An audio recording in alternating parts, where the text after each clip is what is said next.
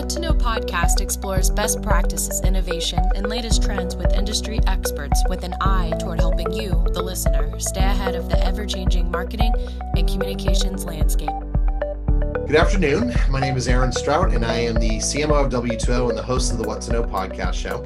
And I am excited today to bring you someone that I think you're going to really enjoy. Her name is Karen Groppe, and she is the Senior Director of Strategic Communications at the Healthcare Information and Management Systems Society, which you might be saying, what is that? And then I'm going to say it's the long form of HIMSS, which everyone's like, yes, I just didn't remember what HIMSS meant. So first of all, welcome, Karen. I'm really excited to have you on the show today. Thanks for having me, Aaron. I'm excited to be here.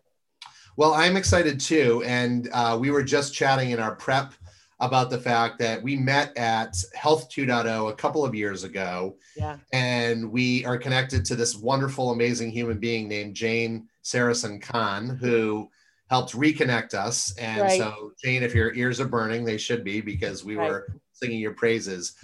But why don't we start by doing this? Like, I think a lot of the people listening in will know what HIMSS is. There are some people that might be a little bit more hardcore, you know, pharma, life sciences, et cetera, that may have heard the name, but don't exactly know what it is. So let's talk a little bit about what the organization is, what it does, its global reach, all those good things, Karen. We are the global advisor and thought leader supporting transformation of health globally. We have offices around the world, London, Singapore, Berlin, Barcelona. We're in emerging markets in Latin and South America, Saudi, EMEA, and then into Asia Pac. HIMSS is based in Chicago, Illinois. We have 400 employees. We just crossed over the 100,000 mark of members this week. Congratulations. Yeah, thank you. And we're celebrating our 60th anniversary this year. Amazing. That's exciting. Yeah, it is. We've been around. We really came out when the High Tech Act came out. And that's what really put us on the market, where we saw explosive growth. We are known to the general public for our global conference. That's a popular 47,000 of our closest friends in a pre-pandemic world gathered together. And that's where we're known. Governments come and make major announcements at that event. But for the rest of the year, we do interoperability. We work on our standards. We run various nursing informatics programs. We do an extensive certification programs. We are your traditional association where it provides education, networking, and the members we serve are chief information officers, everyone who's in that information technology space in the healthcare systems. That's where we are. Well, it's a great summary. And again, I'm sure most people have heard of it, but it really is the gold standard when it comes to health IT, and really has become synonymous with these other disciplines as well. I think when you bleed into digital therapeutics and digital health, right? Because it brings together all these people that think about these similar topics, where things like standards and interoperability, especially when it comes to data, you know, come to exist. And, you know, we'll talk more about the event in a minute, but normally you have this amazing event in March. I think you pushed it back to August. So we'll talk about that. Fingers crossed we'll be in person this year. I do want to talk a little more about you, because I always love to hear how people ended up where they ended up. So you're leading comms for this global organization. You have an interesting history, lots of different sort of parts. I can sort of logically see how it comes together, but what led you to this place of overseeing communications for this amazing organization? Oh, at HIMSS, well, it's blame it on Tom Leary, who's the Senior Vice President of Public Policy at HIMSS. Tom hired me as a freelancer, I believe 7 years ago. I had a small little boutique PR communications firm that I was standing up, wanted to try I had an entrepreneurial itch and I wanted to see if it was going to work. I needed some work, and Tom Leary said to me, I've got a job here. It's just a little piece. And I'm like, what the heck is health IT and why do I want to be involved in it? But if you've met Tom Leary, you fall in love with him instantaneously based on his passion for the organization and for health information and technology. And that's what happened to me within a week. And I was hooked. From there, my role evolved to a consultant, larger role as a consultant while I was still nurturing my entrepreneurial itch on the other side. But like any entrepreneur, you have that moment where you're like, I'm really tired and I want somebody else to go worry about my bills and everything like that. And I was spending more and more time with HIMSS, and they said, well, why don't you come work full time? And that's, here I am now. I don't know if, so I guess if you want to blame anybody, we blame Tom Leary for my start at HIMSS, but that's how I started. Well, I'll thank him for that. And the nice thing is we've really been able to grow up through, you know, what is healthcare IT and this whole concept of digital health, because, you know, there are some people that are OGers, right? And so I know we got interested in this space several years ago. So that may seem like that's not that far, you know, not that long ago, but that was really sort of a pivotal point where people started to embrace it and saw the you know, future, and that it was going to have such a profound impact on the industry. I do want to take a step sideways. And so whenever I'm doing research with my guests, I do like to look on LinkedIn and poke around the interwebs. And this is actually a good one. And it was something that you said that is fairly profound. And I'm doing this, I guess, for the sake of the pandemic and to also showcase who you are a little bit. And that is that on LinkedIn, you shared a quote from Stephen Covey, who I think a lot of people know. Yeah. And it really says a tremendous amount about society today. And that is, most people do not listen with the intent to understand. They listen with the intent to reply. Now, one of the things I've learned in podcasting over 13 years, I used to be horrible at this because I only wanted to read my questions and get through and not respond to the guests' answers, right? So I'm guilty as charged on this. But tell us why you posted this and how do you listen with the intent to understand? Well, I posted it for a couple of reasons. We started telling our story about HIMSS 21 this week, introducing the idea that there will be many paths moving forward, whether it's a digital, hybrid, in person. And I'm always surprised at when our organization makes announcements, the kickback that we get of, I hate those people, or there's just such a passionate reaction to our announcements. And I always think to myself, and I always want to say it, but I can't, every side has so many more layers. And if you listened, it will eventually reveal itself and there will be some understanding to it. The first message you hear might not be the full picture. I think it's kind of with our world that we live in too. A message goes out, whether it's from the government, society in general, people just want to react to it right away with anger, hate, some kind of passion. What I've learned over the last year in a pandemic and going through a black swan event like HIMSS 20, you've got to be patient. You have to be empathetic. You need to understand. You need to listen to the message, hold back the reaction. And I'm very guilty of this. Like how you talked about with your pod, I want to race through the podcast questions. I have my iPad sitting right here and I'm like, well, let's just get to my answers, Aaron. But let it reveal itself. So that was what I posted this week was a little encouragement to the reporters that I work with of, you know, please don't beat me up and listen and try to understand what we're trying to do as an organization, because there is a story there as well. Well, I think whether you meant it or not, you just gave us a lot of wisdom for how we should be behaving in society, right? And you alluded to that. So yeah, not by mistake, but I think that context is so important, right? And being willing to cut people some slack, understanding that we live in a gray world, not a black and white world, right? All really important.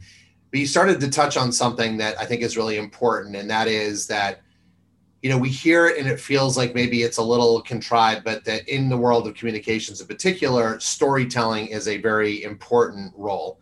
I would argue that some people are better at it than others. And based on my experiences with you, I feel like you do a nice job.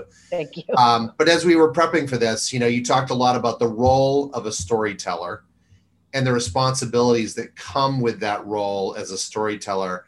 Let's start there and talk a little bit about that. I think when you're put in a position or asked to lead messaging for an organization, there's a lot of responsibility. And we've seen it across society in different places, but it's the responsibility to be accurate and fair, and honest with your messaging, and because people are making decisions off of what you are telling them. So that's one thing that I think the role of a storyteller has to do is be honest and transparent as much as they can and say that. I know in my day-to-day job, I'll tell reporters, they'll want something. I'm like, I don't have that information right now. A lot of times storytellers will be like, well, yeah, good question. You know, let me, you know, pontificate over here. That's not my job. My job is to give accurate information. So people can make their decisions off of what I'm providing them. But then on the other hand, storytellers have the responsibility to have what I learned over the last year, thick skin and not react. As a storyteller, people get upset with perhaps the story you're telling them or sharing with them. And at times, and anyone who knows me knows I wear my emotions on my sleeve, it's a chance not to fire back or, you know, some kind of snarky, sarcastic response, because it's not about you, it's about the story. Right. So that's the big lessons that I've learned over the last year. And then watching too, you know, watching my colleagues and friends who are in high profile jobs, and I've seen that some of them soar and I've seen some of them fail. But it's a big responsibility. We take it for granted. You know, everyone thinks that person who's telling the story is put some good lipstick on and a nice hairdo, and it's a big burden some days to carry. Right. No, those are all good points. And you do need to understand, you know, what the end is that you're trying to get to. Right. Like you said, all of those things, the honesty and integrity and transparency, but also being engaging. Right. And so this is a nice transition to the next one, because this next story, I think, is going to be engaging. Probably will bring back a little PTSD for you, but you did say that you were open to talking about it. Yeah. Yeah. Yeah. So you mentioned, you know, HIMSS 20, it was a black swan event. It was bad for everybody, right? So just to rewind, the pandemic started to hit in the United States right around mid-March. There were a few different events, South by Southwest being one of them, HIMSS being another. And, you know, you mentioned that it was not a light decision to decide to cancel it, right, or postpone it. And that once you did do this, how angry people were with you and the organization. And what makes me sad, although I guess I can see it, and it's a little bit what we've come to as a society, death threats, right? And so share a little bit about that. And again, I apologize for the PTSD on this one. It's, you know, now I've got, it's almost a year that we've started messaging around it. And February 14th was our first public message around COVID-19. We saw it coming. We were, like everybody, in February of 2020, we weren't sure what it was, how it was coming. So we were making decisions to, you know, certain countries were not going to be able to travel in. We were making those decisions with an informed medical team supporting us as we were making those decisions. And every year, HIMSS as an organization extends an invitation to the White House, to the current administration, to participate. It is something we've done forever. We've had past presidents join us at conference.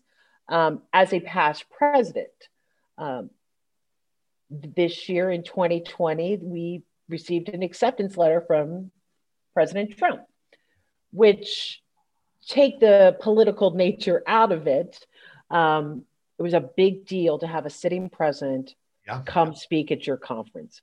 We were that concept, that what we were saying and the members who were in the audience were that important to the administration. I think that's something the community should celebrate, no matter what side of the fence you were on. Yep.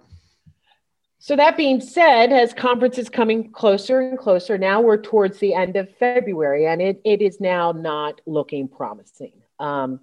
Some of our major exhibitors have making corporate decisions that are right for their organizations that they are now leaving. They then in turn are sharing this news with the press. So every day there was on Twitter, so-and-so's leaving this conference, or so, you know. And no one would talk to me or would say, hey, or these reporters would even say to me, and that's, they've got to do their job. So I get that part. So protocol to fast forward. So now we know it's an issue. Stress levels are high, people aren't sleeping, staff is getting nervous. And then it's 1 week before conference. And protocol, when you have a sitting president of the United States, is they announce 1 week before they speak. And with that announcement, in comes a presidential advance team that handles the president's, the press, the pools, staffing, everything. It turns, you kind of lose control over that event, part of the event. So that Monday, we were on the phone with the White House, and they're like, great, we're making the announcement today. We'll probably put it out around noon. Well, at that time, we weren't sure what was going on. And we're like, could you maybe wait? Like, and I asked, I'm like, could you wait like a couple of hours? Because I wanted to inform, we wanted to work with the teams that we were working with back at HIMSS of, hey, what do we, you know? And they said, sure, no problem. And then an hour later, Bloomberg posted, confirmed report that Trump is to speak at HIMSS 20. I'm like, and then it went like wildfire. I mean, it just exploded. So we had to do a gaggle and say with the press that we were doing it. One thing about being the storyteller for an organization like HIMSS, on those press releases that go out, your name and your phone number are on the press releases. So that afternoon, after we went public with the statement that Trump was scheduled to speak, my phone blew up. I had, I hope you get coronavirus and die. These are people calling me. And I don't know, at this time, I'm in crisis mode. So I'm answering every phone call, not knowing what. Right. And it's, I hope you get coronavirus and die. You're a PR hack. And the one that really broke my heart, I got several of them, hope die. You should be ashamed of yourself. And then somebody called me and said, I hope your father is ashamed of you. I was like, why are we bringing in my dad? You know, I love that. I know, he's not coming. Well, I think, Karen, just to jump in based on your earlier comments, I get that he was a polarizing figure, yeah, but you are a non-political organization. Right. And I think the context of you invite the sitting president every year to come speak, and it was a little bit of a surprise. This one decided that they wanted to. And again, for, you know, good, bad, or the ugly, there was the element of he saw that this was an important enough initiative to take the time. And that's actually, I mean, I hadn't thought of it in that way, but to know that he actually cared that much about health IT, you know, not that that makes him a good guy, but that helps better understand where his priorities were. So it's the understanding of the story. That's right. You know, it's the understanding of the story. And, you know, so we had a couple audiences now that we were dealing with at that time. I personally was now crying. I had the Orlando press now calling me, who I didn't have a relationship with, because now they're thinking, this virus is coming. What's going to happen? And now the president's coming. Great. I had staff who, it was, again, a polarizing president was coming to speak at the event. And then I had staff, press that were just furious at me. And then I had a handful of people calling to ask if they could get front row tickets to the president's speech. And then meanwhile, for a PR person, your dream comes true because you have a cage, not a, it is, they call it a cage, where the national press is at your event. And it wasn't like 10 of them. It was like 45 national press were coming to cover the president's speech, but were also interested in what we had to say as an organization. So that it was just a stress ball situation. And then the press became angrier and angrier with responses that we didn't have. So I actually put when the woman called in and told me, who said, I hope your father's embarrassed of you, which I still to this day was like, I put a picture of my dad up on Twitter with me. And I said, well, here he is for those of you, because I needed people to back off. I needed some space. And I went for the empathetic route. I'm like, this is my dad. For the caller who said, they hope my dad's ashamed of me. Well, here he is. Let me know if you'd like to talk to him. And then the reporters saw it. And then it became a human side. Like, this is nuts. You know, so it settled down. And I did that strategically because I needed to create some empathy around the reporters. And I also knew I was going to lose it just because of the amount of calls coming in and the pressure. So that Wednesday came and we made the decision to cancel. It was a forced action we needed to take. There was no way we could do it well. where there's no way we could do it safely, and it was too great of a risk. We also knew testing capacity in Orlando was not even, I don't think they had any testing in Orlando. No one did at that point, no, really. No one did. So how irresponsible would it be for us to bring 45,000 people in? So I called over with Tom Leary over to the White House, because I said, Tom, this is, you need to maintain that relationship, and we need to message to him. So as we're making this, the presidential advance team is in Orlando, and now they're knocking on the door of the meeting services team while Tom and I are on the phone with the White House. And it was March 2nd, I believe, March 2nd, I think. It was Mick Mulvaney's last day at the White House, that I know. So we called, we said, listen, we're going to take the action that we're going to be, you know, we're not holding this event. And they're like, we've heard. I'm like, oh my God. They're like, you need to talk to all these things before I know them. Right? I know. And I was like, meanwhile, the advance team is like knocking down the door because they're seeing people move in and move out. Literally people rolled in crates. They kind of like checked in with corporate, like we're here. They're like, no, you're coming home now. So it was all of that. And we got finally passed through to the communications team, and my worst nightmare, and I joked with my staff about this, was going to be at Karen D. Groppe on Twitter. You suck at, you know, real Donald Trump. You know, thanks for ruining my day. That's how I just had nightmares that that was going to be the tweet. So we had a very candid conversation with the storytellers at the White House and said, we're not going public with, we're not mentioning the president's name anymore. We ask that you don't mention our name anymore. This is not a political decision. This is a safety decision. And they're like, okay. And if you notice, the president never mentioned the HIMSS name. That Friday when he went down to CDC, somebody yelled at them. I yelled at him. One of the reporters from the pool yelled at him. What about the events that canceled next week in Florida? And he said, I told him it was okay. Because not only did they have the HIMSS event, then he had a fundraiser that night. Gotcha. So we made it out without him, without getting into that dialogue. And it was handled in a very respectful manner at the administration level, a professional level. But it was intense. So then once we had solved for that, now we're communicating out with our attendees. And then we have a whole nother audience of what's going on in Orlando.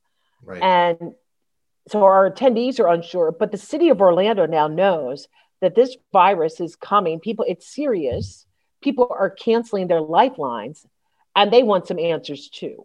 So we spent a lot of time talking to the press about our decision because you could hear the panic with them of what's going to happen to our city, what's going to happen to our industry, because now we see all these events canceling. So it was intense. I think I did 25 interviews in a 24-hour period in Orlando and with trade press. Somebody jokingly said in Orlando, we had staff in Orlando.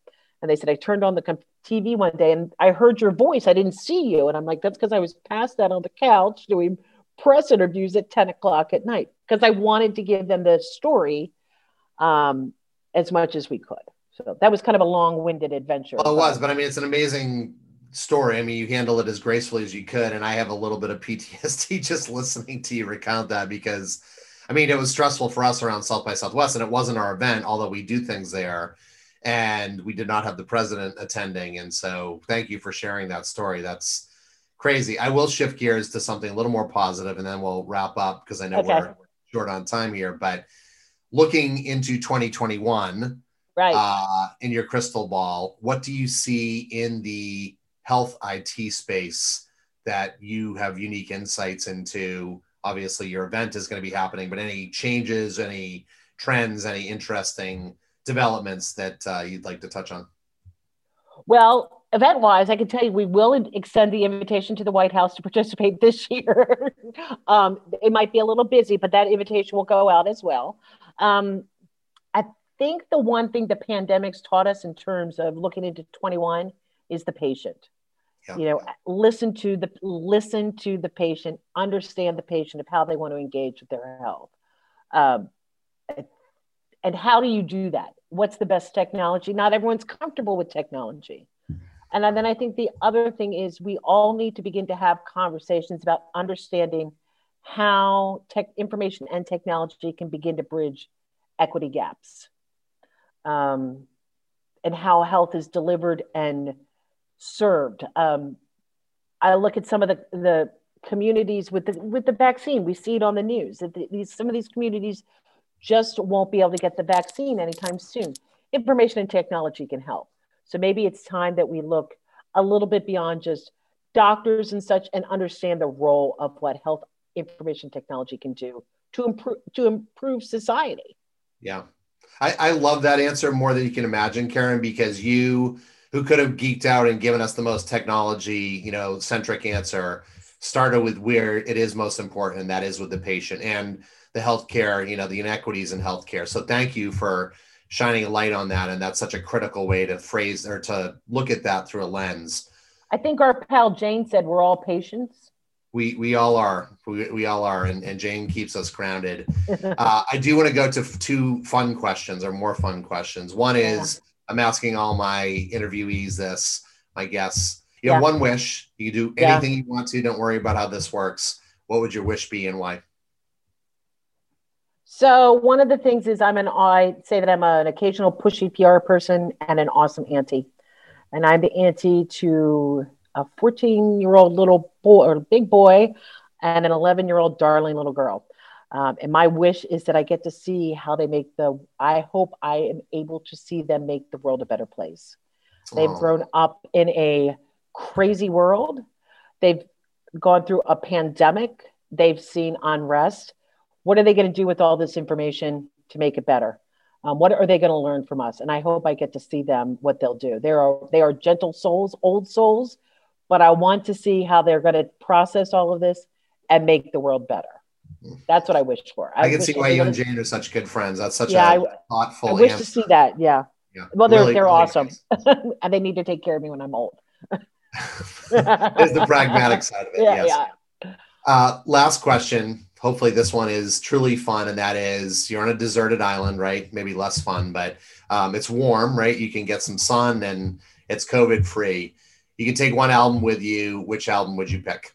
Earth, Wind and Fire, Greatest Hits. I love it. That was, you knew that, like that was certainty, no hemming or hawing or anything like that. Been jamming out to it since I was a teenager. Well, great choice, and my wife is a huge Earth, Wind, and Fire fan. With that, I will wrap us up. So this is Aaron Strout, CMO of W2O, host of the What to Know podcast show. I've had the pleasure of sharing the last 30 minutes with Karen Groppe, Senior Director of Strategic Communications at HIMSS. Karen, thank you so much, and thanks for being such a real person and sharing your storytelling. Such an amazing anecdote, again, PTSD filled, but you've come through it safely, and wishing for a great event this year and a great series of interacting with your community. Thanks, Aaron. Thanks for the opportunity. I enjoyed it. Of course. Want more episodes of What to Know? We post a new episode every Thursday. Subscribe on iTunes, the podcast app, the Stitcher app, or Spotify, and view the podcast page at w2ogroup.com/whattoknow.